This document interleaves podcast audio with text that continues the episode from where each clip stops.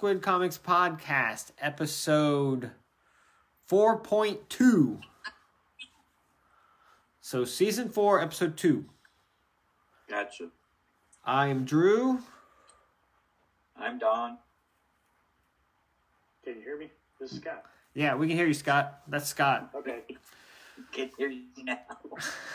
Well, sorry. It, it, right now, I can't see you guys because it's just telling me that I've lost my network connection and it's trying to reconnect. So, Ah, that's weird. yes, it is. We can, we can see you. Okay.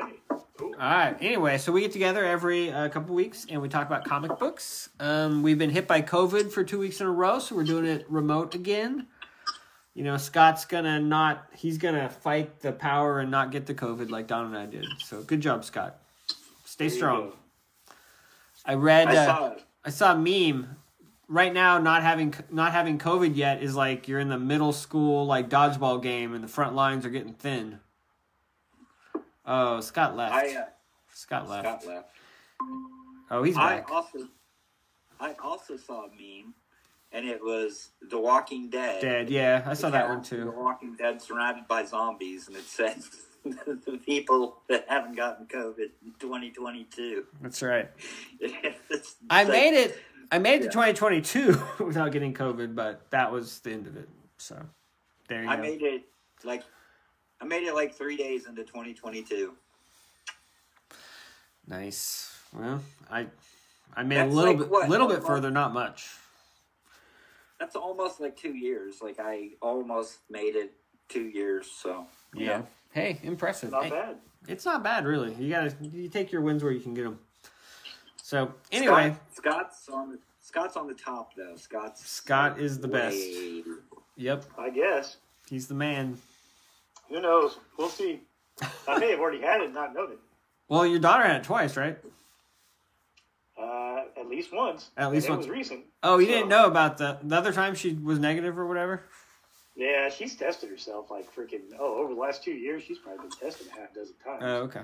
this cool. this is the first positive one that she had. Okay, I just know she had been test. She tested that one time. It took like three weeks to get the test results back or whatever. Yeah, and it was negative that time. Okay, but, well that's good. yeah. The, the one thing that I am happy slash proud about is my testing is hundred percent positive. I've been tested once, and it was positive one time. So Wow, you know, that's Nice. so you're one and Yeah. you're one and oh. I'm I'm I'm one for one. Nice. So I'm one hundred percent. Man, did anybody watch that Chiefs Bills game? Yes, I did. That was the craziest thing I've ever seen.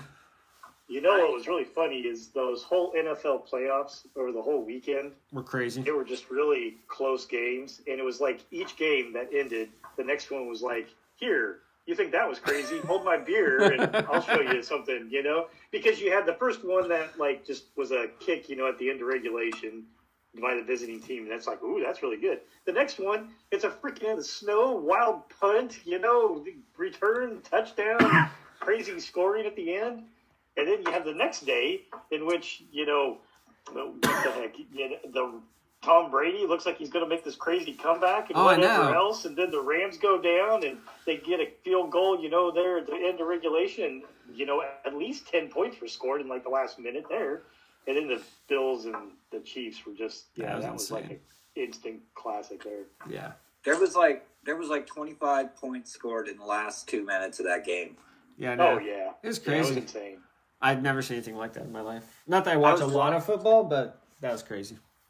I was watching the game, and it went down to the 13 seconds, and the Bills scored, and I'm like, this fucking thing's over. I'm like, I'm done. I was gonna turn the TV off because uh, I had to go pick up Charlie from work, and he got off work at nine, and it was like I don't know, eight forty-five, eight fifty, and there's like 13 seconds left, and I'm like, this thing's over.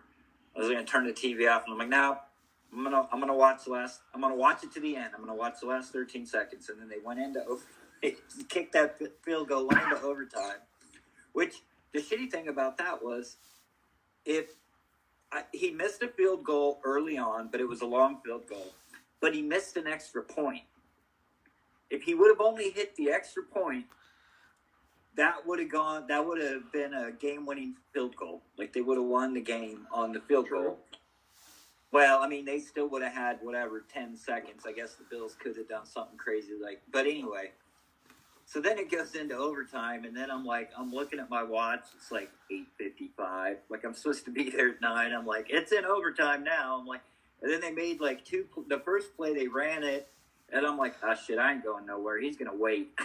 and then like they, I think it was only two plays, and they scored two or three plays, and they scored a touchdown. Yeah, It went pretty fast, but I mean, I think they played. They went about a half dozen plays or so before they That might have been right. But, It it felt like two plays. I I, feel like know at that- you're right. It, it went fast. At that point, the defense is so exhausted. At that point, you pretty much can do what you want. I think on offense. Yeah. Quite a bit, yeah. Especially in that game where you know the, the defense just both sides were never getting a chance to do anything, and you know both those quarterbacks, man, they they were pretty accurate, you know, type Oh, things. yeah. Uh, they they knew what they were doing there, and you know it's one thing to see the player, you know, that's open and whatnot. It's another one to hit him. Yeah. Sometimes, Yeah. you know, you see some of those quarterbacks that overthrow them or whatever the heck else, and I tell you what, both those guys were were on. Yeah. The in- one of the interesting things that I observed or thought of was there there were no interceptions No from that game. There well there was that one there was that one fumble, but the, they jumped Kansas City fumbled it and then they the Kansas City guy jumped on it. But there were no turnovers. There were no no interceptions. There were like four penalties in the game. Like there were no penalties. That game just kind of flew. It felt like it just flew by. You know what I mean? Like Yeah. time wise. But anyway, I, I don't watch a lot of football either.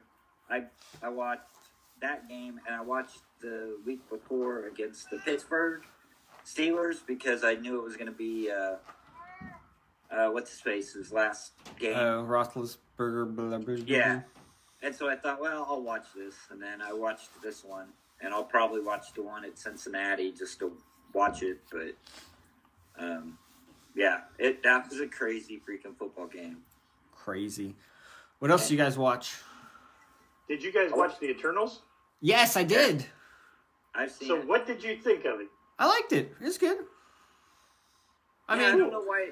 I don't know why I got so much not good reviews. I, I, it wasn't a great movie. It was a different Marvel movie, but I liked it. It, it was. I didn't have any trouble. Like we had talked, I think, on the last podcast or whatever, and you had said that you thought it would work better as like a TV show, so they could kind of flesh out the characters because they threw a lot of stuff at you.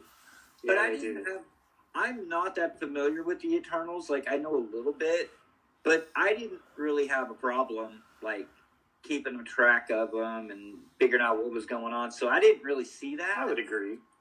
But because you had made that statement, I was kind of paying attention a little bit more to try to absorb everything. So I don't know if that if that Maybe. influenced it, but I thought it. I mean, it was. It wasn't the greatest Marvel movie I've ever seen, but it was not the worst Marvel movie I've ever seen. it was no Thor It Dark was World. entertaining. I thought. and I I did enjoy it. It was it Yeah. was good. I thought it Yeah. was a little long, but I'm used to that with Marvel movies. I mean, they Yeah. usually are two and a half hours, but Yeah, it was decent. I mean, I enjoyed it. It was good for what it was. Yeah, no complaints. I had That's fairly good. That's good. reasonable expectations, though. It's not like I was expecting the greatest thing. Yeah, and Well- my expectations were pretty low on it too, and that's that's why I thought maybe I liked it after all these other people were killing it. Was the fact that I was like, well, I thought it was halfway decent. I thought it was okay. Yeah, I mean, it was A it good was. popcorn flick. Yeah, it was well done. It was interesting. It was. yeah. I um, didn't. I didn't really have any expectations either. I mean, for for any anything, I would have. I'd have been skewed towards it being a terrible movie because that's what I'd heard that everybody complained Right. about it and foo fooed it. So, but I mean, yeah, I it was fine. It wasn't a waste of time. No, Cool. not at all. Good. And then what was the after wa- credits scene? There was a. I can't remember what the after credits. Well, scene you was. had the one with Thor's brother, or not Thor, Thanos' brother. Oh yeah, Yeah, that's Star- right. Star Fox. Pip, Pip the Troll and Star Fox. Yeah, Yep. that was cool. And then the end end was Black Knight, which Oh yeah, yeah, And yeah. you had Blade talking in the background. I couldn't believe that I didn't see that coming. Blade. With, with no, no, no, Blade. They Blade in the background. Uh, Blade says something like, uh, I can't remember his exact words there, but there's somebody that talks behind Dane Whitman, or you know, kind of in his head or something, and it's Blade. It's it's Mahershala Ali is who the voice is, who's It's supposed the who's been signed. Huh? It's it's the sword talking to him. Maybe I, but Well, if, it- it, it could be. But either way, the voice is Mahershala Ali, who's been signed to play Blade. Oh, interesting. Okay.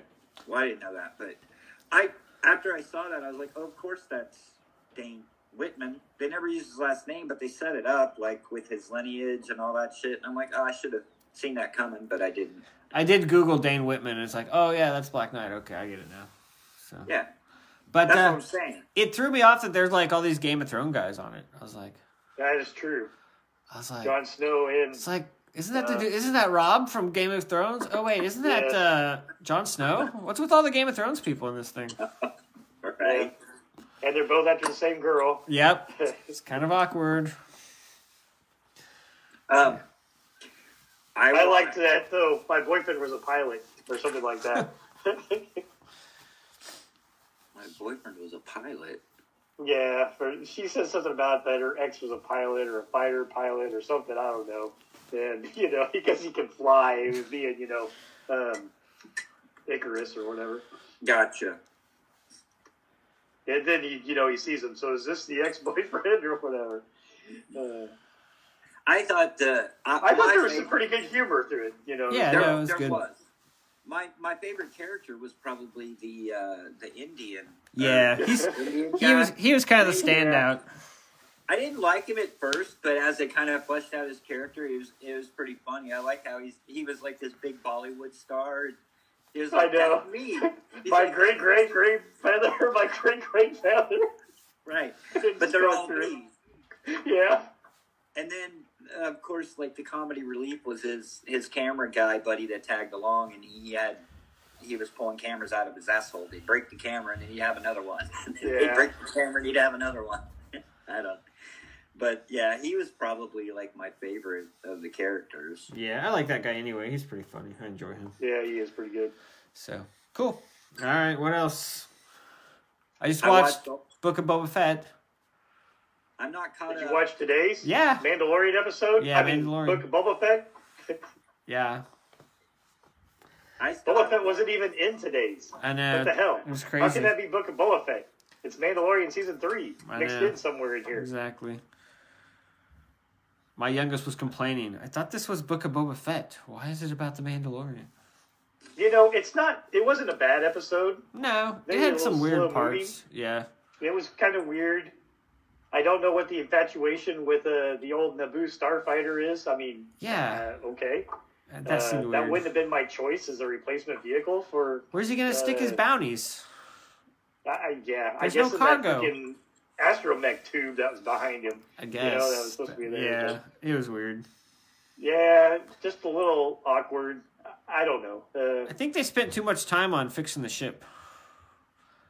Uh, yeah, I think we could have done just a quick And little talking about montage. fuzzy Jawas. Yeah, that was kind of funny, I guess. But yeah, we won't talk anymore. as Don hasn't seen it, so Oh, fine. okay. That's Sorry, fine. they're done. Did you see the episode before with the uh, Rancor? Nope. Oh God. No, Okay. I'm too. I'm too behind. I've only seen the first two. all right. Oh, you're three behind. Oh, is there? Was that five? That's five. Yeah, five. Five just aired today. The last one I saw was the train. Yeah, I don't know. They all blend together. Yeah. Mm, I- I, think that was episode two, though, wasn't it? Yeah, you're way behind, I think it was with a train. Yeah. I'm way behind. Catch up. I did. I did watch Old Boy, Well, the, I know the remake. the remake, not the original. I don't even No, know but what that I- is. It's a movie that you have to watch. That's what it is. Mm, Because Okay. What, what streaming service? Netflix. Netflix. I recommend go want- find the original though. Watch that first. I do. Is I it on will- Netflix too? No, can't find it anywhere. Oh. I Oh, will- well, how the hell? I will go back and watch the uh, the original at some point. But yeah, uh, it's. yeah, I mean, the original isn't great. dude, the remake that I watched, the 2013 one, Yeah. it's probably one of the. It's a freaking good movie. I Then why did it get We bad were- reviews? I never even heard of it. I don't know how I missed it, but I don't know why it got bad reviews. That movie had everything, dude. All right. I might have to watch movie. it. Huh? I think it just caught you off guard, dude. I think you just surprised you, and so you're building it up. No, it did, but it had not not the quality of the movie, but that the twist at the end. Like you don't get those very often in movies, and you don't get them pulled off very well. Because I didn't even see it coming, and it was almost like like I watched I was watching that movie, and that twist happened, and I was like, "This is a feeling that I got when I watched like The Sixth Sense." when everything clicks and you're like, holy shit, like they set it up perfectly. You know what I mean? Like, and But- maybe that's just Is it Uh. the same twist that's in the original? That I mean, because that's kind of disgusting, right? yes, Okay. it is So But it's not like a twist like oh, it's like a twist like ugh. right, but everything clicks and falls into place, and you're like, Yeah. holy shit, they set this thing up and it, they pulled it off, and it was like it was just one of those things that I didn't even see coming, and it completely took me off guard. You know what I mean? Like. yeah. it was like it was i don't know i i was just like this is crazy like it's a crazy movie and i'd never heard of it before it tw- did it caught me off guard The But- twist wasn't that big. A, I mean, it was fine. It was just kind of weird. So I didn't. But maybe the new one's much different than the old one. I don't know. i was just like like i said i watched that and there's not very movie, many movies that you watch where you see it and then you find out what's going on and it twists and you're like holy shit like that just happened you know Yeah. what i mean like Sure. I it's just me i guess but Cool. uh, I, um, I think it's a good movie Nice. and then i watched So you talking uh, about the version with Josh Brolin? That's Yeah. when Don saw. I saw the original couple, like a year ago. So you saw the one that was the uh, Asian version? Yeah, the Asian version. um, So we've No, both seen a different version. So you need to go watch both, Scott, and tell us which is better. I probably won't be able to find the Asian one. So. I think it's on It's YouTube. on, it's on YouTube, which I'll probably try to watch it here Oh. sometime to compare it. Um, I watched Nobody. Hadn't you seen that Oh. before? No, You hadn't seen oh that? Oh my god, uh-uh. That's great. that's like one of the greatest movies of this last year. Of twenty was it twenty nineteen or twenty twenty? It was last year, I think. I think it's twenty twenty. I don't think it's twenty twenty one. Was it 2020? Okay. I don't know. Look it up, dude. It just it, they just dropped it on HBO, so it hadn't been on anything else. You're right. It's twenty twenty one. Yep. I like that movie too. That was great. Oh, it was fantastic. Yeah, that was it good. was the the only issue that I have with that movie is they gave away everything in the trailer. Like there was no surprises. Well, the sweet part been- is I never saw the trailer, so it worked out well. I saw the trailer like four times before, and then like it dropped on HBO, and then uh, I was talking to Barbara, and I'm like, "Hey, let's watch this movie," and she's like, "Well, what is it?" So we watched the trailer like right before we watched the movie, like right before, and then skipped to the movie, and I'm like, ah, all the good shit was in the in the fucking trailer. Hmm. So you don't Um, watch trailers. I don't know. I thought there was a lot of. I I don't know what trailers you saw, but I didn't see. I maybe I didn't see uh, the long trailer. Maybe I just saw like a thirty minute teaser, but I I didn't have know too much. I mean, I had seen like the like a good chunk, I think, of the bus scene or something like that before, which is probably one of the better scenes of the film. But still, I that whole ending part was I thought pretty damn good. Oh yeah. Well, and see that's the thing. Like in the trailer, they show him like in the warehouse, like setting up all the booby traps. You know what I mean? Oh. And so like, Okay. Yeah, I did not see that trailer then. and so we're we were watching it, and uh, he goes, he goes and like talks to the Russian guy, and then kind of lures him in, and they're like chasing him in the car, and he's like luring him to the warehouse. You know. Yeah. And I looked, Barbara, it was me, Barbara, and Ben were watching it. And I looked at him and I went, This is when the movie turns into Home Alone. basically did. It was like it was like John Wick meets Home Alone. It was like the movie, at least. But it was good. I liked it. But I don't know. There were just too many. Like it just felt like John Wick. You know what I mean? Like It they does. they screwed him up, and it's even like, give me that kitty cat bracelet. You know, like you killed my dog, and then like he digs out the gold, the gold coins or whatever to buy the warehouse, and I'm just like, ugh. I liked it, but it just it it rang so much with John Wick to me. Yeah, it was very John Wickish. But I still enjoyed it because I loved the John Wick movies. Those things are isn't when is four supposed to come out? I don't know. After Oh, Berserker. I know. After Berserker? I'm just kidding. Yeah. Did you see how long the new Batman movie is? No. It's like three hours or It's something. like it's almost three hours. Like two hours and forty-seven minutes or something. Yeah. When, when does that come out? Uh, March, I want to say. Is it that soon? Wow. I don't know. I That that I- movie, I've only seen one trailer for it, and that trailer just did not make me want to see it. I'm not excited about it either, man. I don't know what it is. I'm just not. I'll probably see it, but I'm not like gonna be at the theater like that opening night or whatever. I mean, I'll if I get around to seeing it on HBO, I'll watch it on HBO. But March fourth. I'm Wow.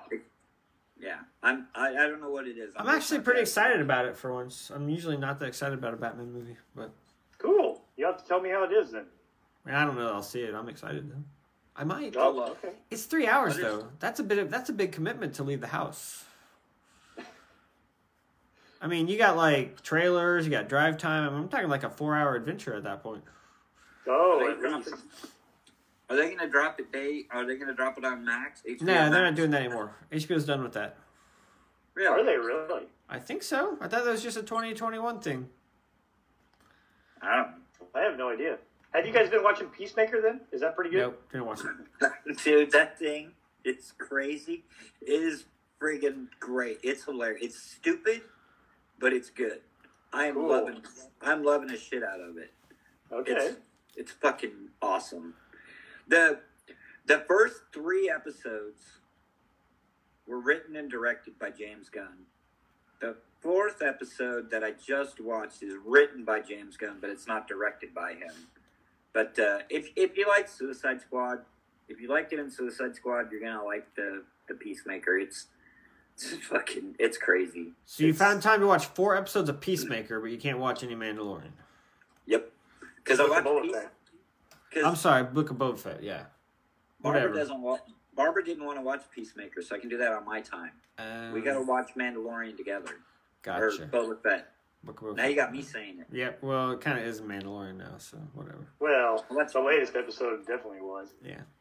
But Boba yeah, Fett wasn't in it the entire thing. Yeah. Ah, So it, Peacemaker. Peacemaker is probably like terrible tel- television, and my warped sense of humor just loves the shit out of it. But it's great. cool.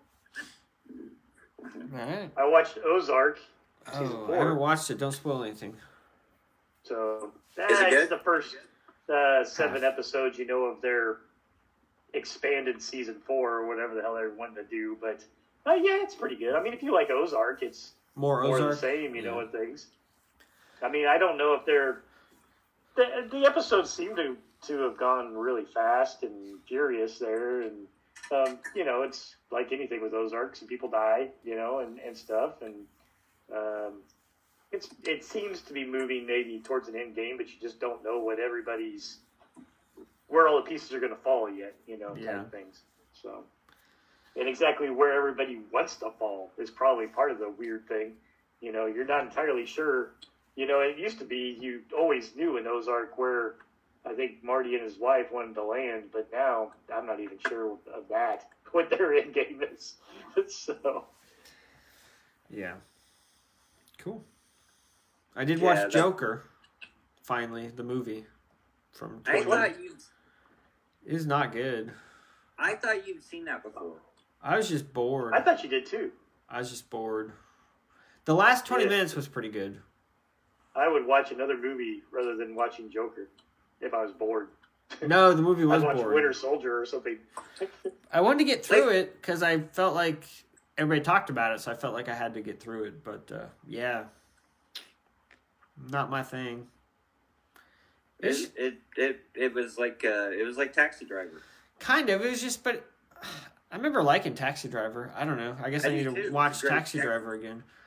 It just Taxi felt Driver's a great movie. it, it just felt dragged out. Like it it was like Taxi Driver in a story wise, but I don't think the craft was there. I don't know. No. Do No, it it was terrible. I mean, I it wasn't terrible. I mean, Joaquin Phoenix did a good job. He's a good actor. I just felt like it was just boring. Just nothing. There really weren't any surprises. You kind of knew where it was going, I guess, and there's just no excitement. You know- I guess I don't know. One of the other things that I thought about after you posted that text was it did it hit like it hit like right at the right time. And part of I think its success was the whole mental illness thing on the movie. Like that was kind of like like it's gotten more accepted or it's got not accepted but it's gotten more like people talk about it more now. And I think to have a, a Joker movie, like a DC, like a big movie that kind of dealt with that in the way that they did, I think that helped it a little bit too. Because I know that that was kind of the buzz that when they were talking about it, you know what I mean? Like, I think Yeah. that helped. And yeah, I don't know. It was, it's almost like, it's almost like the first Nolan Batman movie, or actually the Joker one, the the second one, where a lot of I had heard, you know, you hear things and like somebody had talked and it was like a, but anyway, they had said uh, that's not like a great superhero movie. Like you could totally make Batman just like a regular dude in that movie, and it would have been a cool fucking movie. You know what I mean? Like Yeah. you didn't even need. Oh, you're like, talking about the Dark Knight or whatever. Yeah, Yeah, the one with the Joker with Heath Ledger, like. that was a Like- heist movie practically. Right, basically, and that's what they were saying. Like this was a heist movie. It was like a really well done heist movie that just happened to have like Batman in it. If you would have just had like a regular dude, you know what I mean? Like Yeah, cop, I, I suppose, but. I just can't. I mean, I understand where you're going there. You know that the Joker was dealing more. It was a superhero movie, but dealing with other types of aspects of the real world. You know, just happen Right. to be that a character that's a Joker. But even Right, at that, right. the movie itself is still not all that entertaining. You know, it's got good performances and everything else, but it's uh, it's almost to your point. It's more of a slice of life movie that Yes. kind of has kind of a, a dark edge to it. You know, type things. It's it doesn't really make you feel good by any means. Um, and it it I to your point there, Drew. If, well, from what I remember, it is kind of slow going. You know, type things. Well, then they But tried part to. Part of that could be, be you're expecting a little bit more, be, being the fact that it's titled the Joker. So I don't know. Well, then they tried to tie it into like the Batman mythos with like Thomas Wayne and then the parents getting murdered, and I'm just like, it just felt really contrived. I was like, Right. really? Oh my god, this is horrible. Yeah. Like I think that movie would have worked better if they didn't go anywhere near Batman. Yeah, just dealt stay away like, from Thomas Joker. Wayne. Like, or just have him be like this person that you knew about in the background but didn't actually ever see or interact with. right. Yeah. Right. Yeah, that was the one thing that I really didn't like was the way they forced in like the DC universe and like you know Yeah. that was that It was was, not horrible. good. No, it was bad. Everything about that movie was bad except like the last twenty minutes was kind of cool when he's like dancing on the on the stairs or whatever. Yeah, I That- did. That's about it. I did.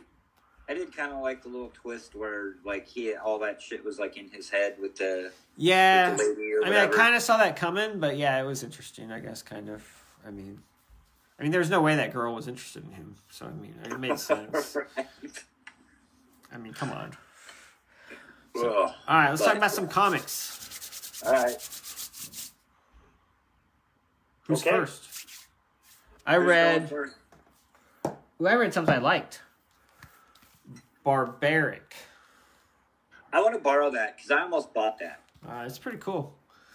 Um, it's written by Michael Morchi, Morrissey, and the art is by Nathan Gooden. And uh, the art's probably the star of the show. It's a fairly basic, like a barbarian, you know, Conan type thing, except he's got this axe which like talks. So it's kind of like Headlopper with like the talking head, but this time is like Axe actually talks, and the Axe like kills people, and then like drinks their blood and talks the whole time. So it's kind of crazy over the top like that. But it's kind of like a Conan type thing. He's you know beating up witches and necromancers and you know going on an adventure and super over the top and bloody and just kind of fun. No, Yes, Don, it is. sorry, I'm talking to my dog. Weird. So anyway, so yeah, it was really good. I enjoyed it. Um, if you're looking for just kind of like some mindless um, barbarian action, it's probably pretty good go-to.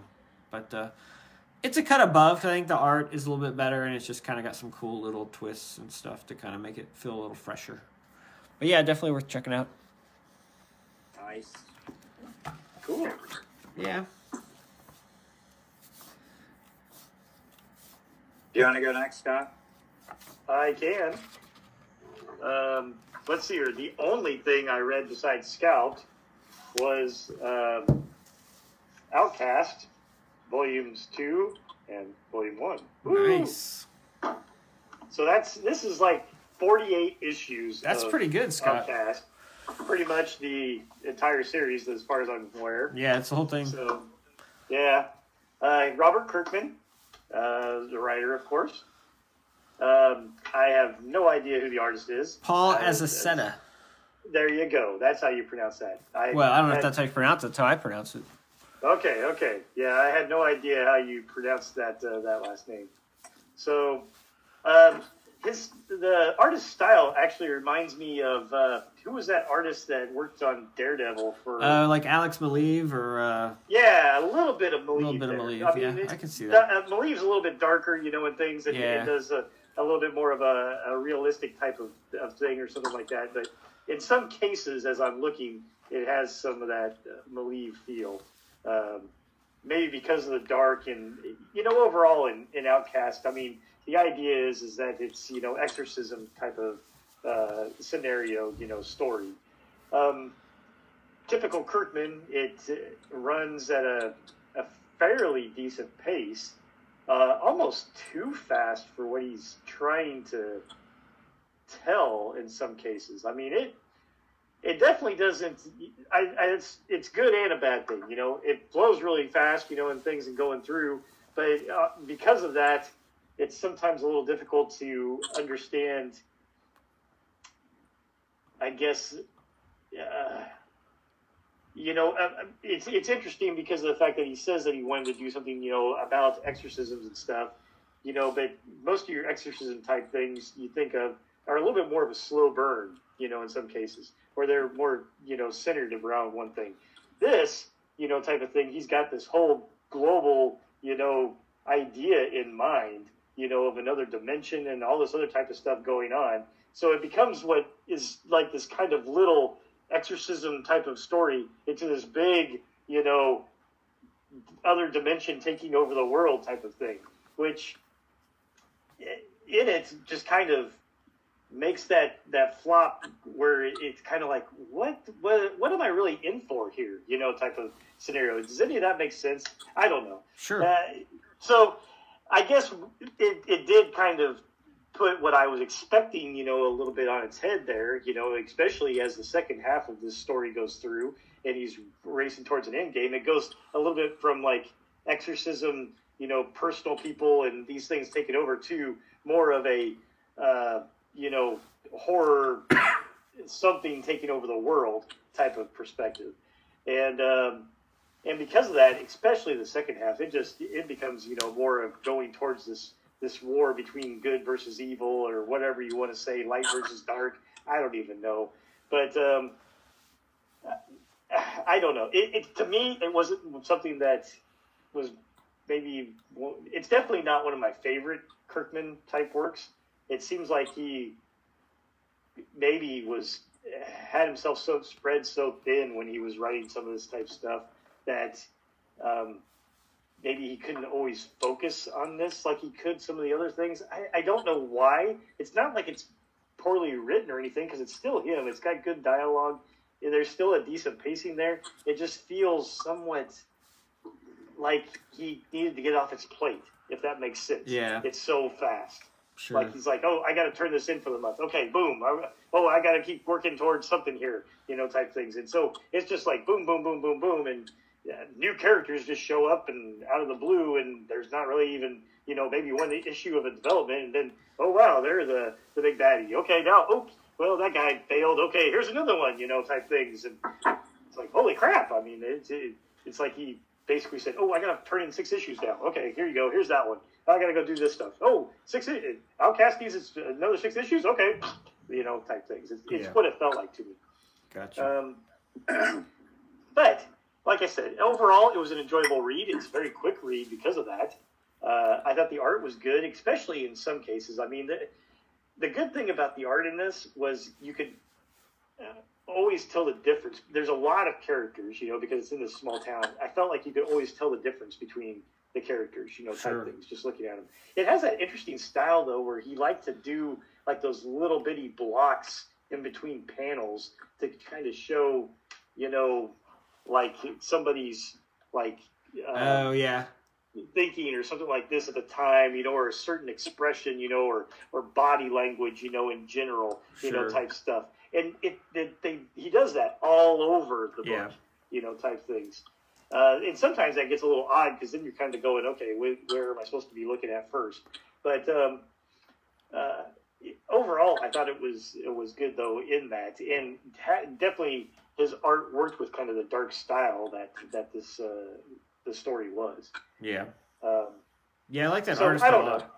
What's that? I like that artist a lot. He did a long Spider-Man run for a while, Okay, okay. But uh, then he did that. I'm curious what he's gonna do next because I'm I'm on board for whatever it is. Yeah, yeah. It, it would be interesting. He's kind. Of, it's an interesting style, like I said, in in a lot of cases. It's you know, it's got this weird detail, you know, for for things, but then it looks pretty simplistic in others. So it's Yeah. it's it's just kind of odd. You know, or it looks like kind of maybe rushed in you know some cases, and then other cases it's like, oh wow, that's It's a little bit Smallwoodish, even. Like it kind of reminds me of Smallwood a little bit I could see a little bit of that too. Because he really a little bit of focuses on the faces and making sure every character looks different and just kind of a real Yeah, a simple a, a smooth line, not a lot of extra you know detail or texture or whatever. But I don't know. It's yeah, cool. yeah. No, I, I can see that as well. I dig it. So I can't really say too much bad about it, but you know, with Kirkman's name attached to it, sometimes the expectations are probably a little bit higher for myself. You know, and it didn't quite get there, but it was still, like I said, it, it, it was a nice read, fairly quick, you know, type things, uh, and uh, it, you know, I don't know.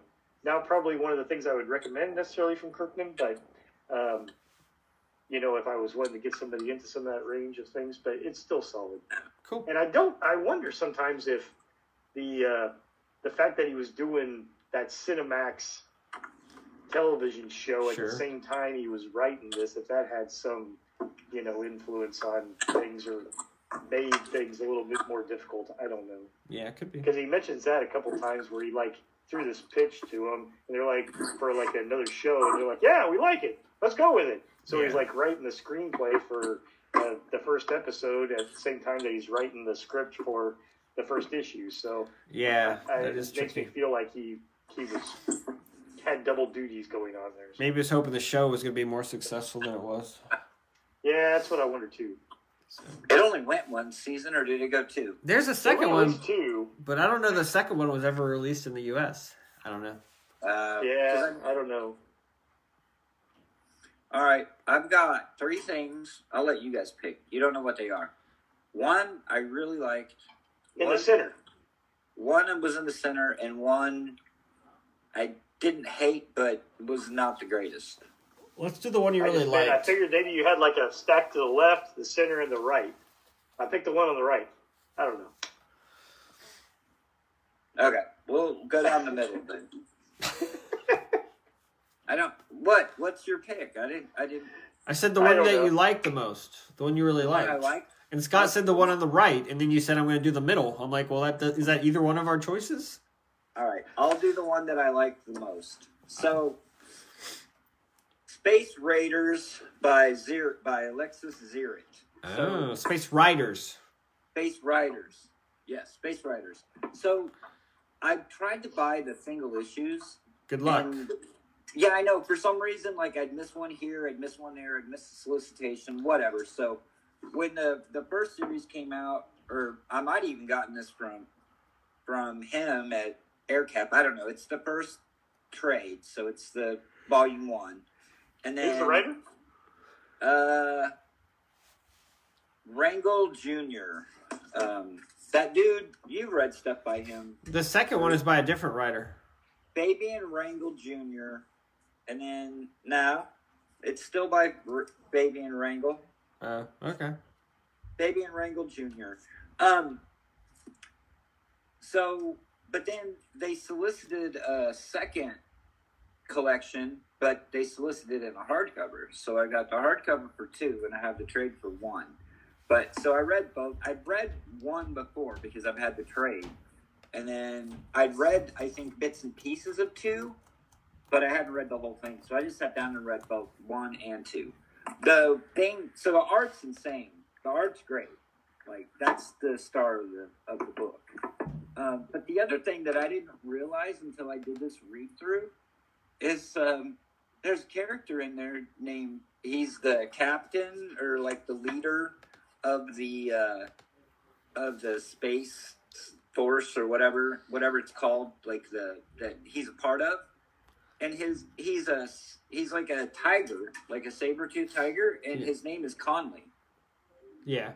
so aaron conley Uh-huh. saber-tooth swordsman or whatever like i didn't i didn't get that reference like the first time i read it i'm Oh, like that's yeah. cool they must be decent buddies or at Yeah, least they're buddies. or at least Alexis is a fan of Aaron Conley, but um, there's not really a lot of story, and um, I I just noticed like when I opened the trade, it says dedicated to Jack Kirby, so it is it, Alexis's artwork is you can see Jack Kirby in it. It's almost like a, this is gonna sound redundant, but like a mix of Kirby and Shioli. Like it falls in those lines, you know what I mean? But Sure. the thing I really like about Alexis is uh, the colors. You know what I mean? Like the way his colors just pop. Like he picks, I don't know. I guess different like color palettes and things. You know what I mean? Like Yeah. I don't know. That's that's what really draws me to him is like his colors. Um, So there was like an Instagram post that he shared that was like somebody complaining about the coloring because like some of the coloring is outside of the lines. And I'm like, um, if you're complaining about the coloring being outside the lines, you're, you've missed the point of the art completely. Right, absolutely. Because, but so to boil it down, um, the, there's two volumes. Um, uh, his name is is El Capitan because uh, Alexis is uh, Spanish, I guess is what you call whatever. Uh, Yeah, What? nothing. Okay, I don't know where he's from, but we I don't either. had him. At, we had him at AirCap. Yeah, He was a guest at AirCap. sure. and he had a very thick accent. He was hard to understand a couple times, like when I would try to speak to him and, and things. But he's a great guy, like super sweet, awesome, cool dude. Um, so it's called like El Capitan, and he. So there's this like it's like a space force, like a uh, what do you want? Like the Nova Corps, or you know what I mean? Like there's this cop space force. I guess is the only way to explain it. And this guy, the main character, he was like, uh, um, he was in that group, and then they get. Can't remember. It's been like two weeks since I read this, but uh, he uh, he gets kicked out. Like he gets injured, or they get attacked, or something, and he gets kicked out, and then uh, he. Goes on like a year sabbatical or whatever, and then they come back to him and they want him to be back part of it. But I think he had to go like on a mission to like prove that he could still do it or whatever. Um, I mean, the coolest part is like his spaceship, like the spaceship that they drive around in is like a skull. It's like a skull, and it's just it's very Kirby esque. It's space. The art is out there crazy.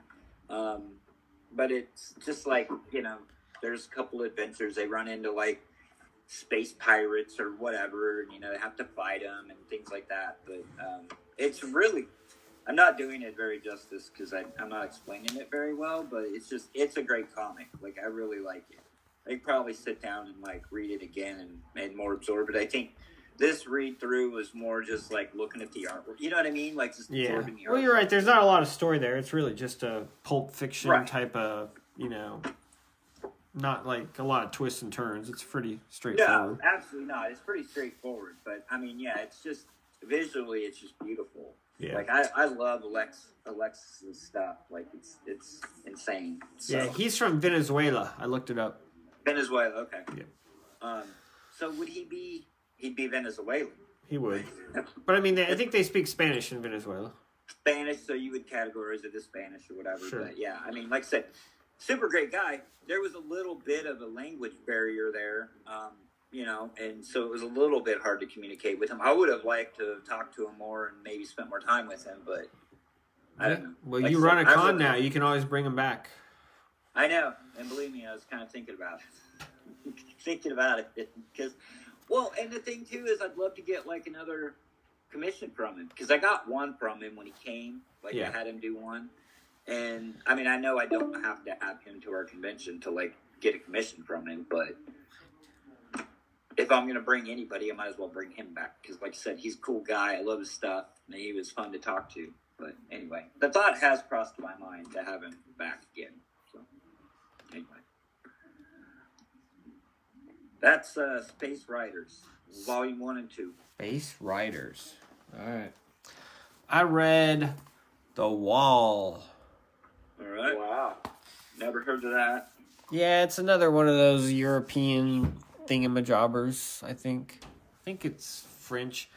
Anyway, the introduction was kind of interesting. I guess uh, the guy who uh, wrote, or the story is by this Antoine Charreyron, and I guess he kind of he worked on Babylon AD as like a, that Vin Diesel movie as like assistant director or something, and he's a screenwriter, and so he wrote this uh, screenplay, and he was talking to Vin Diesel's sister, who does produces a lot of his movies, and she liked it. She liked the screenplay, but then they kind of realized it would be too expensive to uh, film, and so he decided to commission this Mario Alberti, artist writer, to kind of adapt his screenplay into this graphic novel. So, but it's kind of like a a Mad Max kind of thing. Like there's this like Eden sort of special city that's kind of walled off, hence the name of the book, The Wall. And there's this guy and his sister, and his sister's running out of medicine, so they're trying to get through this wasteland of like post-apocalyptic world to get through this uh, wall to get into this city that's supposed to be like I think they call it Eden. It's like a you know promised land type of thing.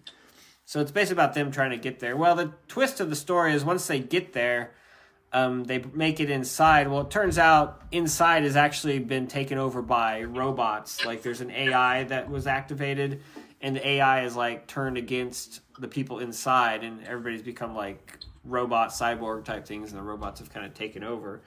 And then the big reveal of the book is we built this wall not to keep you guys out it's to keep these things in you know and so it's like them it's the kind of them against the robots in this walled city kind of thing i don't know the the story's pretty simple it's nothing like super original it's just kind of a cool the art is like super cool because it's that european type style that i really dig where it's like very uh let me find a good example but yeah it's just super detailed it's got a lot of character to it. Like here's a here's a page. Like see that, but uh, it's pretty beautiful to look at. And like the story's, it's fun, but it's nothing uh, you know super original or anything. But I enjoyed it. It's cool to look at. It's worth a read if you like that genre of stuff. But uh, yeah, it's a wall. Nice. Yeah. Cool. So you don't have anything more, Scott? No, I read 48 issues of Outcast. What more do you want? Okay. No, I'm not. I got one more. just. What do you got, Don? Um, I do have Scalp, yes. So this is the one that was in the middle. I'll just go good, middle, whatever. So I read the first hardcover collection of the Marauders. oh yeah, So like hardcover. I stayed away from huh? Hardcover. Yeah, it's like a hardcover, oversized. It's got like the first twelve issues. Oh. Um, so here, here's the deal. I didn't want to. I didn't want to expand into the entire X Men universe. Like when after they did Hoxpox, and then they branched off into like ten different books. So I stuck with X Men, um, Wolverine, and New Mutants because I've always liked the New Mutants, which it, it's okay. But anyway, then they started soliciting the hardcovers. They're like oversized. They're like thirty-five bucks. Get twelve issues, and I get a discount on top, so I'm not paying thirty-five bucks. So it's like so they did Marauders, and they did the Excalibur Yeah. book. So I bought both of those um, a while ago, and I'm just now getting around to reading them because I figure, well, I'll just dabble in it. You know what I mean? Like, Sure.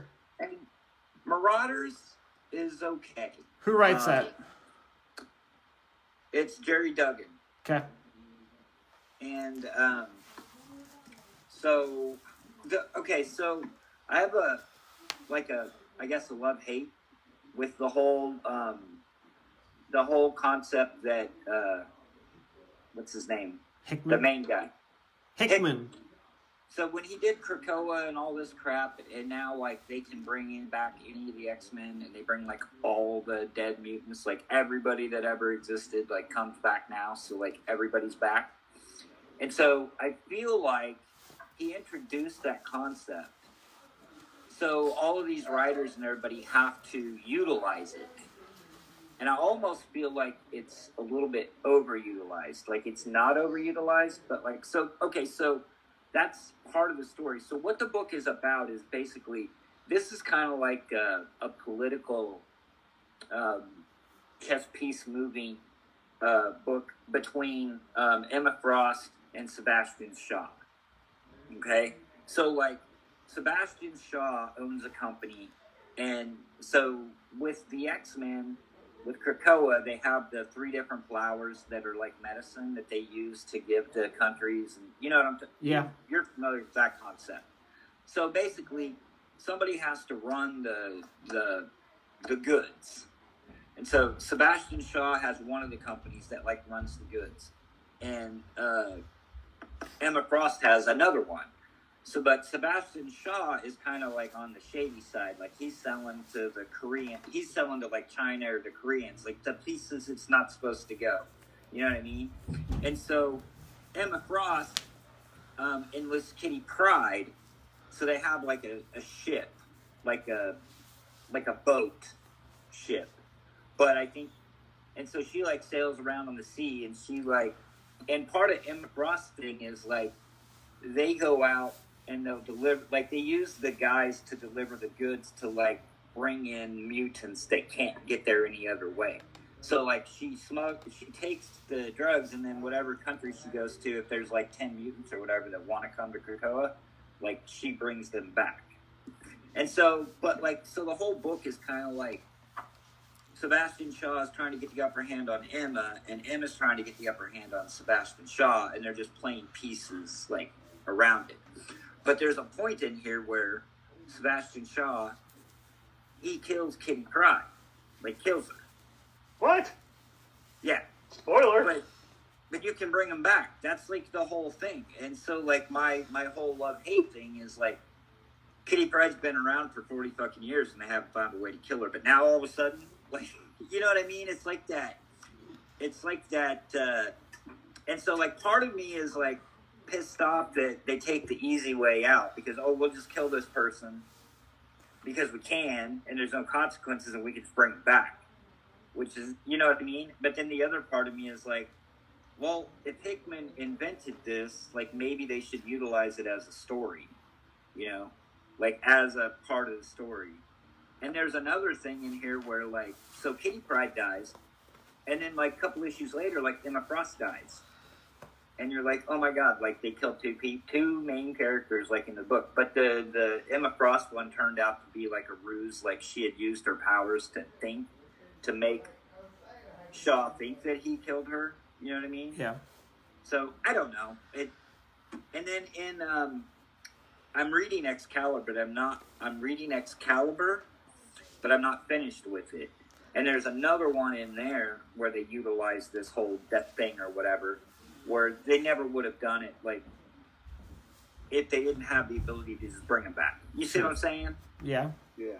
So I don't know which way to feel. I mean, it's okay. I liked this one mainly just because of like the the political like the the poll the the tension you know and the behind backs of, of emma and and sebastian shaw which kind of made it interesting so and they leave it on kind of a cliffhanger so they just solicited like the second one so i went ahead and bought the second one just because i'd like to finish out the story but Yeah. you know All right, I'm gonna restart the call. So prepare right. yourself.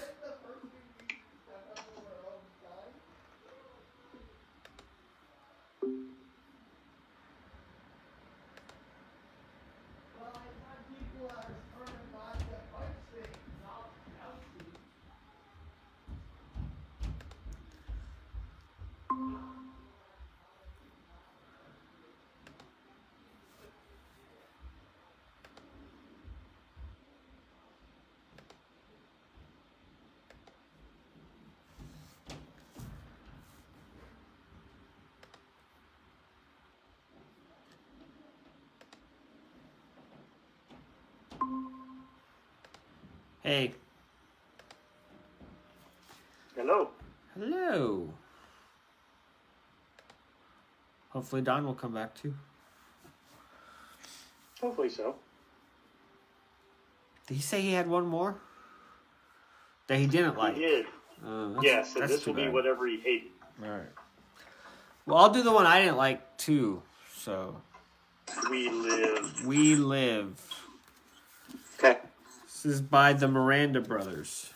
now scott's on the top and drew's on the bottom It's confusing, right? what It's confusing, right? i know who's this by The Miranda brothers. Okay i've never read anything by them Me neither. Oh, I I was looking at this because they're doing like a thing. They had a deal in the previews from last month where they had like a big spread between this and there's like another book that they're doing or something. Okay. But anyway, so I know who they are, but I've never read anything by them. All right. So this is another kind of post-apocalyptic type thing, and so their uh, their world is going to end. But then these aliens come and say, "Hey, we can save your race, but not all of you." So they give all these like wristbands to like 5,000 kids or whatever. And they said at and at a certain date, like a year in the future, two years in the future, every kid who has one of these wristbands has to come to a gathering space, and they're going to lift them all up into uh, into space and let and onto their spaceships and let them coexist um, with them, and they're going to take them to their home planet and let the and let the human race keep going. But everybody left on Earth is going to be dead because the planet's about to implode or explode or die or I don't know what it was, something. So, but some of the kids are going to be able to live, and it's all children who get these wristbands. Well, there's some cities and there's and then there's some wastelands. It's kind of like the whole wall thing in that last book, where so there's this brother and a sister, and the brother has a wristband, and he's the younger one, and the sister is trying to get him across this post-apocalyptic wasteland to like a safe haven city where he can then get to the gathering space and get lifted up into the spaceship or whatever. So that's basically the stories I'm trying to make their way across this Earth that's destroying itself to try and get her, her little brother there. So, and they run into like another guy uh, who has like a giant like mech robot that he kind of controls that kind of helps him out. So there's like a whole ragtag band of these people. So there's a really weird twist at the end where the the kid makes it and then he gets launched and then instead of them getting lifted up to the spaceship it turns out that the kid and a few of the other people become like super powered like superheroes like power ranger type things. And so then you realize it was all just a prelude to these miranda brothers are trying to create their own like superhero universe. And this is like a big origin story of how these superheroes began or existed because at the end he creates all these this handful of superheroes and so I thought the concept was interesting. It was kind of good. It was okay, but then I'm like, oh, it's just like a big. It's going to be another superhero universe, and then I was immediately not very interested at all. So, because I don't. I mean, it just seemed like a long way to get there, you know. But that's that's what we live is a long way to get there. Gotcha. And you get there and you're like, oh, that's where we got. Okay, cool. No, not really. So, but uh, I don't know. The art was okay. Um, the story was okay. It's just seems like everything's post-apocalyptic now. There's a lot of it. It just seems like that's the thing. So All right, so uh, the thing I liked the least, I wouldn't say that I hated it, but I liked the least of what You I hated read. it. I'm sure you did. Not, not really. you hated it. Um, so I I read the the Darkness. Oh, I'm sorry. Wow. Um, it's volume one, How many issues is that? it is a lot. Which okay, this is retarded. That's Yes, probably it like, is. what, 24? They put the table of contents in the back of the book, All right. which Oh, maybe it's less than that. That's probably what? so it has 18? it has 18 issues of the darkness but it also collects uh, the tales of the darkness 1 to 4 and half the darkness prelude number 1 and witchblade number 10 number 18 and number 19 so Yeah, because there was some crossover there. 18 Family something. 22 Yeah. it's got about 26 issues in it That book doesn't hold up very well. It probably holds up less well than Spawn. exactly Oh, I'm sure. Is that uh, So- Garth Ennis that wrote some of those? Garth Ennis starts it. He writes like the first five or six issues, Okay. and then he comes back and does like a two-part story, like around maybe ten or twelve or somewhere around there, like a two or a three-part story. But uh, yeah, I already have. Uh, I already bought the second volume, so Oh, I'm probably gonna have bad. to read it since I bought it. Yeah. Um, that's rough. So this, the the costume of the darkness is terrible. Like it's a horrible design. Like of Jackie Estacado, Yeah. like his costume, it's it's horrible. And then like some of the other character designs in this book are just like like I don't know. It's it's not good. Um, but so how many does Silvestri draw? Does he draw the first arc? he draws like maybe the first 10 or 12 Yeah, okay. he draws more than i remembered that he did and then um, Will Pertasio does like uh, the first couple issues of the tales of the darkness and then um, they bring in joe benitez he does some of it after uh, silvestri and then um, the witchblade issues that are in here are drawn by uh, turner so I mean, you've got some decent art in it. You know, like the Joe Benitez stuff is is decent. Like I enjoy it. I mean, as far as the artwork, like it's okay. Yeah. Um, but I don't know. It's like, and that was one of the selling points because I remember like I bought like maybe the first eight to ten issues of The Darkness, and I bought it mostly because of Garth Ennis. Like it was on the writing strength of Garth Ennis, and it was kind of a cool concept. It's a cool concept for like a six issue miniseries or like ten issues.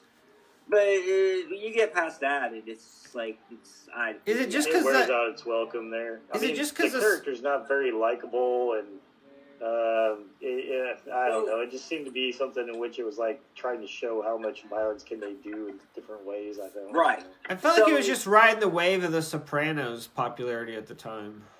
It it could have. So basically, I'll explain the story for, for people that are listening that aren't familiar with it. So Oh, that's the darkness. bad. The darkness is basically it's a spin-off of the Witchblade. So if you're familiar with the Witch Witchblade power, it, it, they they kind of play it up in here that they're like kind of two sides. Like there's the Witchblade and then there's the darkness. But basically, the darkness is the it's a it's a passed down generation thing, and it's like uh so when the main character in this book, his name is Jackie Estacado, and he's a he's a mafia guy. He's a gangster. Um, he doesn't have a mom, and he doesn't have a dad, and he was like took taken in by um, a mafia. Like they call him his uncle, but he's like the mob boss, like of the family. He's like the head of the family, and he brings Jackie in. Which the crazy thing about this book is, like, okay, so I'll, I'll explain it, but so he is part of a lineage of the darkness power. And basically, is what it says is like it activates when he turns 21. And he has the he can he can use this darkness power to like create creatures like they look like little uh, the Little creatures monsters. are actually kind of the creatures are actually kind of cool Little goblins. some, yeah, little goblins, but Yeah. they're like they're like created from this power, like this darkness power, and that's probably one of the funnest parts of the book is just seeing like uh, the drawings of those, like how different create, like they're cool. You know what I mean? Like uh, artistically, like art wise, like some of the coolest art pages and spreads or whatever of like him standing there and just surrounded by like you know these 10 20 little goblin creatures or whatever um, but the, the twist with the with the darkness is that as soon as he conceives a son as soon as he conceives a son he dies. And then the darkness power passes on to that next generation but then it doesn't activate until he's 21 so if he doesn't have sex or he doesn't impregnate someone or heir a son like he could live he could live until he's like 50 60 70 80 but the second that he has has an heir he dies and then it passes What happens if he never has an heir? i don't know Damn. i don't, I don't know that they addressed that Well, they should have. they might have and i missed it but um, so i'm giving this book way more way more than it than it, than it needs but um, so there's another like there's there's almost like it's kind of like spawn. There's like a light and a dark. So there's like uh, it's i think it's called like the angelus in this book. So there's like uh, the light and the dark are always fighting with each other. So there's like this old sect of like priests or whatever monks or whatever you want to call them and their head leader his name is like Son- sonatine. And they live under the statue of liberty Oh, like that makes sense. ridiculous. Like their their headquarters, secret headquarters, is like under the Statue of Liberty. Well, if And you want to make a secret headquarters, that's a good spot. That's a good spot for it. But uh, so there's this guy Sonatine, and he's been waiting for Jackie to come into his powers, and then he wants to bring him in, and then use him for like his, you know, to get to his end goal, whatever that is. Um, so yeah, it's it, it plays a lot more. The Witchblade plays into it a lot more. There's only like three issues in this thing, but they really hammer that that Witchblade and that darkness and tie it together because Witchblade was a huge success. You know what I mean? Huge. So like, It had a TV show. this, well, I mean, it was a, it Darkness was had a video game. I know, but I- what I'm saying is like the Witchblade was a big hit for Marc Silvestri Yeah, and Image at the time. Did you think And I was so- disagreeing with you? Because you seem like you're trying. Did you think I was disagreeing with you? Oh, I don't know. Okay, because you seem like you were arguing that I Oh, I didn't think so. Oh, okay. Well, Dark Darkness kind of seemed like it was just like the, a spin. It is. It's a spin off It of was Witch. spin off, yeah. Yeah, and There's so I a mean- way to get a male witchblade in the way. Right, exactly. But I was reading this going, I'm not super into this. Like, I'm not digging this. And I was thinking about how, like, you know, the last podcast, I read 50 issues of Spawn. And I'm like, this is the greatest thing fucking ever. Like, I'm loving the shit out of this. You know what I mean? Like, but I don't know. Like, so now my mind is like, I read Spawn when it came out and it hit at that time and I really dug it. But I didn't necessarily read Darkness like as it came out at the time. So am I loving Spawn just because of nostalgia stuff and it's horrible like the darkness? yes. Or is it different? because I did read Mm, no. some of the darkness. I'm gonna go with I think Spawn is. I still think that Spawn is. It's not the greatest book ever, obviously, but I still think it holds up. I still enjoy it, and I think I enjoy it because it's. It's probably half and half. Probably half nostalgia, and half of it is the cool artwork. This, I don't know. It's it's weird. Um, Um, but I guess- don't know. I, I can't decide in my mind, but I definitely enjoyed Spawn more than I enjoyed The Darkness. We just need to wipe That's- your mind to where you have no memory of either one, and then we'll have you Uh-huh. read both. When you get Alzheimer's, I'm gonna put both of them in front of you and have you read them both back to back, and let me know which one you like more. Okay. Cool. I'm sure I'll like Spawn more because I the the Silvestri artwork is pretty good. I know. And the the Benitez artwork is pretty good. But I don't know. I, it, it doesn't hold up to Spawn. Seems but like hey, Garth Ennis is a better writer than Todd McFarlane. yes, and Garth Ennis couldn't even save it. That's I know. like, like That's the problem. That's why I think it's nostalgia and not actual quality. No, no, no. Garth Ennis wrote The Darkness. I know. He wrote the darkness I, I and couldn't keep that one going. So according to think that Don, tells you but that- I think it's just as bad as Spawn. I think you're just you don't have as much nostalgia for it. I think this is worse Alright. than Spawn. We'll never know I- because I'm not reading I the would But darkness. hey- I've got a whole volume two of the darkness that I get to read, so mm-hmm. maybe it gets better. Good luck with. Like, I'm guessing not. I'm guessing it doesn't either. I'm almost kind of. Uh, I'm Think it's gonna get worse. I'm almost kind of regretting my purchase. Like I'm on the edge of regretting the purchase. Oh, I'm sure you not, do. Not completely there, but uh, You will if be. I could have my money, if I could trade my money back and give the book back, I'd probably do it. Yep. Well, can't. All right. Who read That's why- Scalped? I read most of Scalped. All right. Well, we'll spoil it for you. I thought it was kind of weird that it ended like you know on a cliffhanger again, but uh, But it is on a cliffhanger. I thought it tied Oh, yeah. everything up pretty well. unwanted. I stopped at unwanted part two. Well, he definitely took a couple. Like, what was the point of that story with that old couple? I don't know, but I liked it. I did too. Like, I like the the is it Zengili? I don't know how to pronounce that guy's name. Dangiel Zizelj. Like I like his art, um, and I kind of dug the story. I mean, Yeah, I enjoyed the issue, but I don't know what it had to do with Scalped. It didn't have anything to do with Okay. Scalped, really. It was like a fill-in issue. Yeah. kind of. I thought that's kind of weird. And then the next two issues are they Shunka?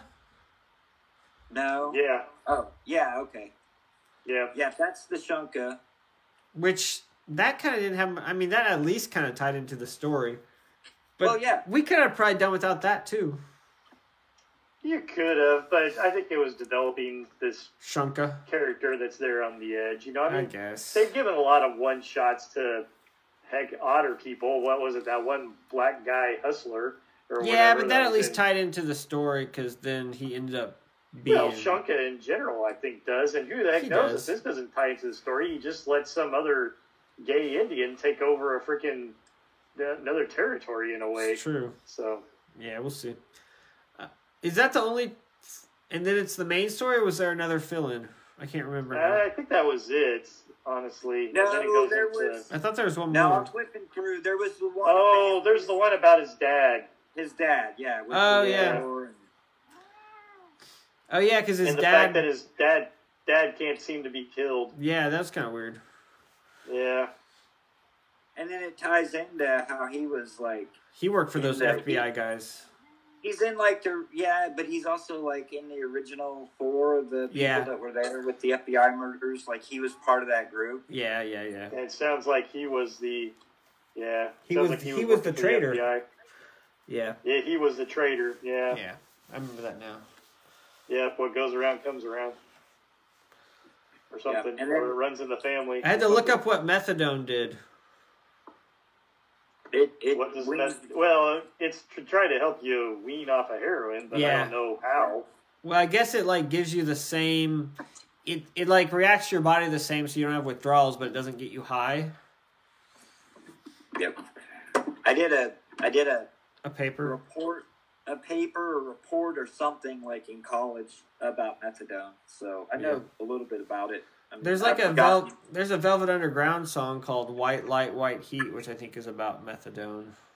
Gotcha. Because somehow it makes Yeah, you it- feel it- funky. Has some weird side effects. Like a safe, it's a safe way to to yeah, go through withdrawals of of uh, addiction yeah. without the side effects. Yeah, correct.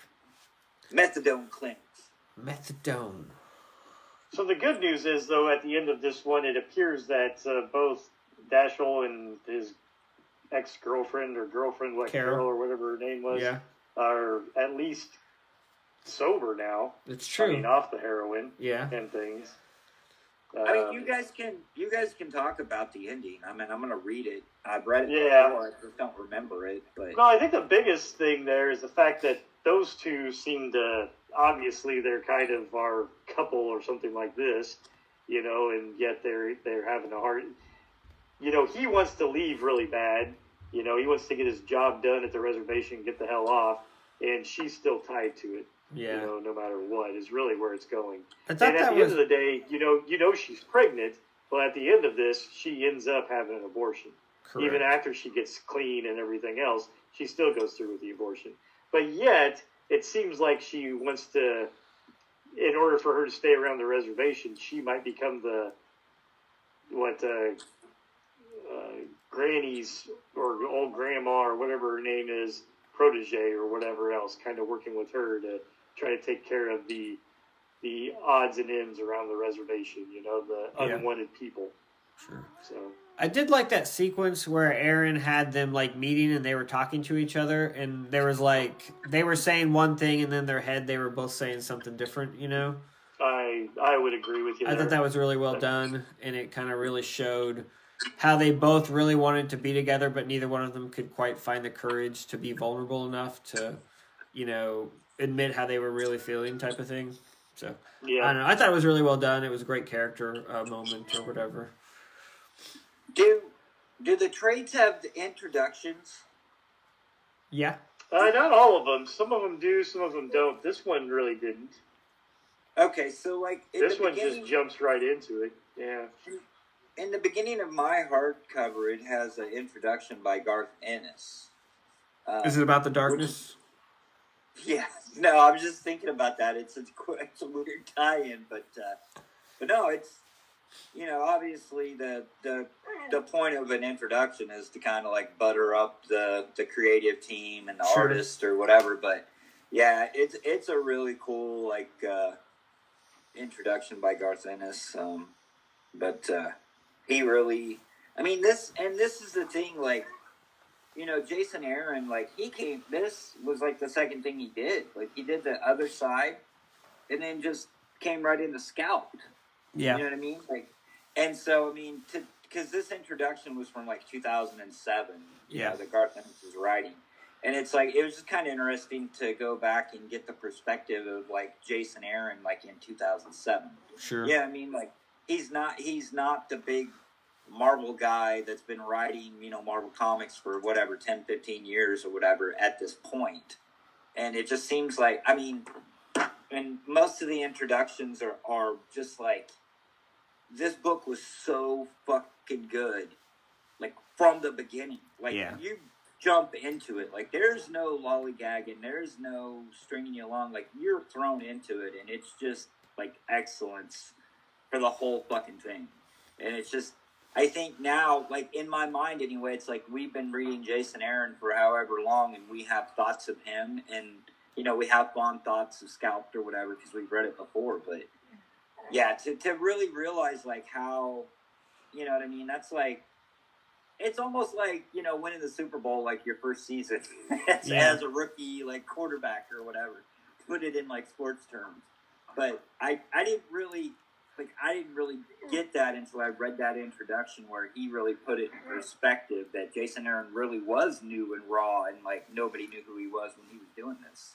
Yeah. Hmm. And I, I think that makes it kind of more special too that it was strong enough like from somebody not known to make be able to do like his whole run like 50 60 issues whatever run like he was able to pull it together and especially like at that time i mean you know, when that was coming out, you know, just because you had a, it wasn't guaranteed that he could finish the story, you know, Yeah. like it is. So anyway, I mean, um, I don't know, but yeah, it's good. It's it's really good. Like, I hate, I. It seems like every trade we've got like one or two fill-in issues. I want R.M. Guéra to be doing all of the artwork. Yeah. The first few trades didn't seem like it was that way, but the last few, it seemed like he can't quite keep up with the schedule, so they're doing some Right. fill-ins, which is too bad. Yeah. I think it, I think it lessens the impact a little Right. bit. Well, and like I said, I like the, the the story about the old Indian and and his wife. You know, that was done by that. I don't know how to say his name. I like his artwork, so I kind of enjoyed that story. But it would have been better if R. Guéra had done it, Yeah. obviously. But you know, if I've got to have a fill in for him, I'll take that guy because I like his style. I like his art. But It's kind of Yeah. like Hundred Bullets because that's a similar sh- series, and it's like Risso did. I think every issue of that. Yeah. You know, right, if if there had been fill-ins for Hundred Bullets, it just wouldn't be quite the same. You know, right, I don't think it'd be quite Yeah. as strong, but you know. yeah. So if you want to do a Vertigo crime comic, get a really good artist. I think that's the key. Because I think Right. I think Hunter Bolt was like Azzarello's first thing, pretty much. You know, I think he wasn't really on the map. I think he did maybe Az- Hellblazer or something, Hellblazer. but that was Yeah, like his I- first major like creator owned type work. So Yeah, but had when did he? Because I know he did some Batman stuff. Was that after? I think it was after Hunter Bolt started. I could be wrong, but you go back and look. But I'm just Well, saying, So, if you want to be a, a good writer, get a really good artist. yeah, in that introduction, he talks about you know Azzarello, Hundred Bullets. He talks about uh, Brian K. Vaughan, Ex Machina. You know, like he's putting Jason Aaron like in that echelon. You know, like Scalped and Ex Machina and Hundred Bullets, and he's like comparing it, you know, to that stuff. So that stuff had to be coming out around that time, or you know, you know what I mean, like in that span. But that's another thing to kind of boost up Scalp. Like, you know, those were Hundred Bullets was like just like I think even uh, Brian Azzarello, or I mean uh, Garth Ennis is like Hundred Bullets is like hands down like the best crime comic book ever. You know what I mean? Like it's a freaking masterpiece. Um, and then I don't know. I'm kind of babbling, but yeah, he just kind of throws it up. So you are babbling. Stuff. I know. I Cool. do that a lot. Nice. It's good. It's all good. It's all good. Scott says it's all good, so it's all good. It's all good. All right. What are we? I know we still got like a, you know, some more of this stuff to go, but are we starting to think? How are you guys thinking ahead to like the next Nope. thing or not? No. Okay. No, I'm just kidding. Yeah, I, Scott said Fables. We could do Fables. We could do fables. It might be interesting to go back and read 150 fucking issues of fables. Yeah, but there's lots of other stuff we could do too. Uh, if, no, that's fine. if Southern Bastards start- had finished, we could do Southern Bastards. But that book is. What did we start with? We did Watchmen, which you kind of picked. We, I thought I we mean, you did Authority, instigator. and then we did Authority, then Planetary, didn't we? We did Authority. Uh, I think we did do Planetary. Yeah. We could do Yeah, Authority had and that. Planetary. Then we did Watchmen. And Scalped was kind of my thing, so maybe Scott can pick the next one. Well, I think I played Planet Planetary. Well, I think I picked Uh, Authority. I don't know. Planetary is like one of my favorites was, of all time. watch, so we have to do one. Scott picks, then you pick, then the group picks, then I pick, then Scott pick. Because the Watchmen was kind of like a group thing, wasn't it? Yeah, I have no idea, dude. I, I don't think it matters who picked. I think we kind of just come to an agreement. We do just No. come to an agreement. I don't know that No, I- anybody really yeah. picks. I think we were looking at stuff though that I owned as well. yeah, the trick I- is I finding owned, like- something that we can all read that we all We- own. Because Scott kind- doesn't own a lot of stuff. I know we are kind of limited. Although we should make Scott buy the stuff that we're gonna talk about because it's all good shit, It's true. and he can get. I just don't have room for it. He I can have to get get it rid of like on. Amazon or something. Like it's not expensive, and Scott's Not got for money. a, not for a money bags like Scott. It isn't. That's right. It's not the No, I price; it's the I'm saying, room. like- I don't have the space. Yeah, I hear you, dude. You sell it when you're done, or you or you or you uh, pay it I forward. donate it? You it. You Pay it donate it, to the All right. library. Or we'll figure it out. anyway, You could be But but yes, Fables I do have a lot of. I have that whole series. I almost wish that when you did Sandman that we had done Sandman together Yeah. because I really want to read Sandman again. Because I was going to mention to you guys the the audio book, the second um, audio Sandman audiobook came out, and they do. Um, I haven't finished it, but the first story they do is the uh, the Seasons of the Mist. you can't Ah. you can't do an audiobook of a graphic novel, Don. It's a it's a story. It's like a acted out. It's Yeah, like an old radio show.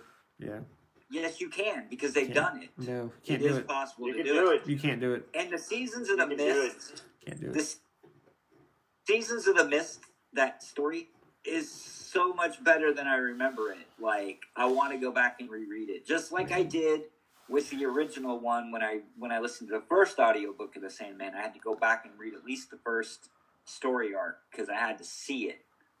But uh, When does that Netflix series come out? I don't know. I hope soon because I hope it's good. Because I'm like pumped for Sandman with the audiobook and the Netflix series coming. It's gonna be great. Nice. All right. Any any other parting shots? No, I'm, I'm talked out. All right, sweet. You Go Scott? watch Book of Boba Fett. Book of- Dang it. yeah, I watch wanna- Book I of Boba go- I want to talk about the Mandalorian. I'm gonna go watch the Korean version of uh, Old Boy. Cool. Do Oh, that of too. course you are. All right. There you go. I'll just Alright. go back and watch the Winter Soldier again. No, watch the old, watch Old Boy the remake, Scott. You will not be disappointed. Won't be. All right. All right. Thanks for listening, everybody. Talk to you guys right. Take later. care. All right.